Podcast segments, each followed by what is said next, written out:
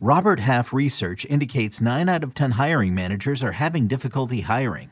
If you have open roles, chances are you're feeling this too. That's why you need Robert Half. Our specialized recruiting professionals engage with our proprietary AI to connect businesses of all sizes with highly skilled talent in finance and accounting, technology, marketing and creative, legal, and administrative and customer support. At Robert Half, we know talent. Visit RobertHalf.com today. What's up with Corbin Burnes? Let's find out on Fantasy Baseball today in 5. Welcome into FBT in 5. Today is Tuesday, May 23rd. I am Frank Stampfl, joined by Scott White.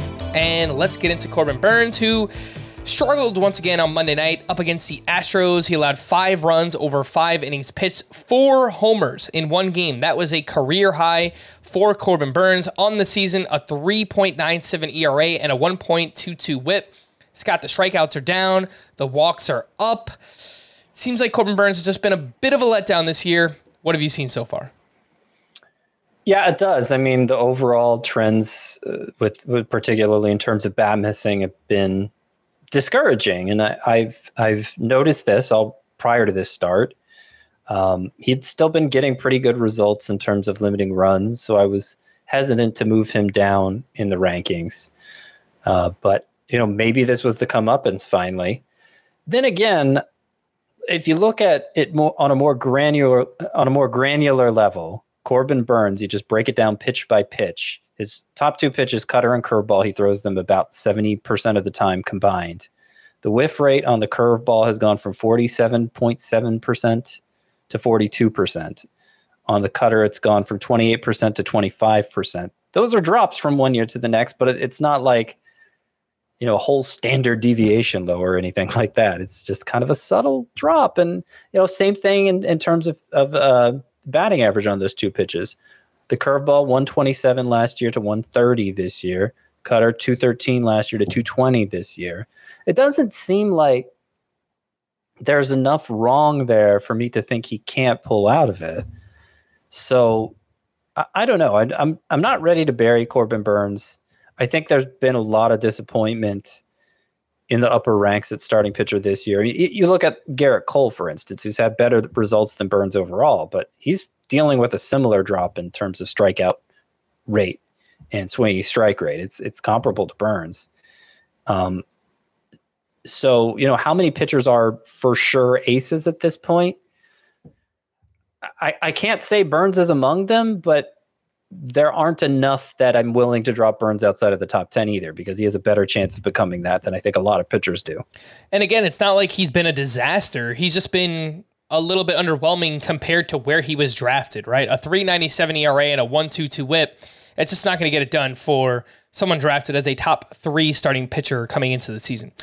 These names are mostly available in deeper leagues, Scott, but anything to see here with uh, Luis Ortiz, who had a great start up against the Rangers, seven and two thirds, two runs allowed, four strikeouts.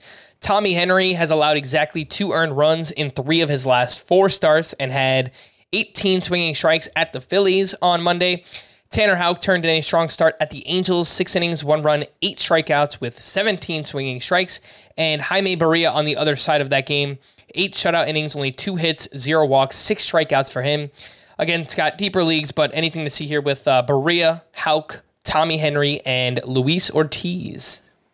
Well, the one I'm most interested in by far is Tanner Houck because he has been doing he's been missing a lot of bats all year, but especially his last two starts.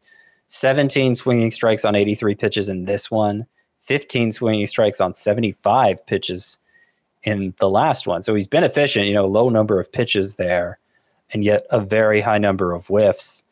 Uh, in, in particular, his splitter, he threw in this start he threw it close to 20% of the time. It was responsible for six of the 17 whiffs. That's a pitch he has not featured much at all this year, even though it has a 50% whiff rate overall. So if he can keep increasing its use like he did in this most recent start, then he may really be onto something. But even without that splitter, like I said, seems like Houck's trending the right direction, uh, or, or at least showing significant upside there with the strikeout potential.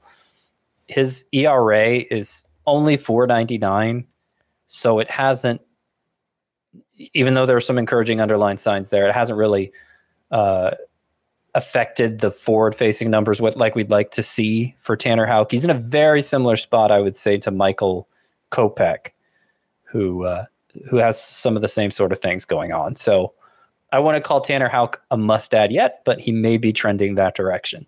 Let's stick in deeper leagues here, Scotty, and a few outfielders that uh, caught my eye on Monday night. Eddie Rosario is having a strong May. So is Marcell Ozuna, his teammate. Ozuna in the month, 351 batting average with six homers and 16 RBI. Mickey Moniak went two for four with his third home run and has started seven of the Angels' last 10 games.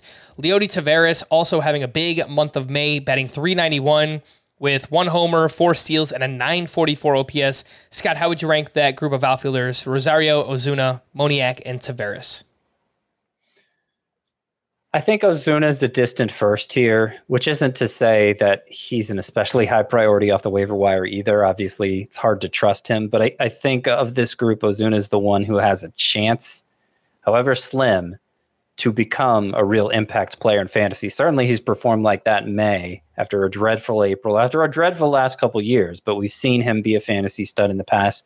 We've seen him uh, kind of fall out of favor in fantasy and come surging back before. So it's not crazy to think he could do it again. I, he, he's more of a stash at this point, but I have some interest in five outfielder leagues in Ozuna. Uh, I'll go Moniak second just because we're unsure what he can be, but I don't like that he's striking out 40% of the time and that he faces the threat of Taylor Ward as far as playing time goes. Eddie Rosario third.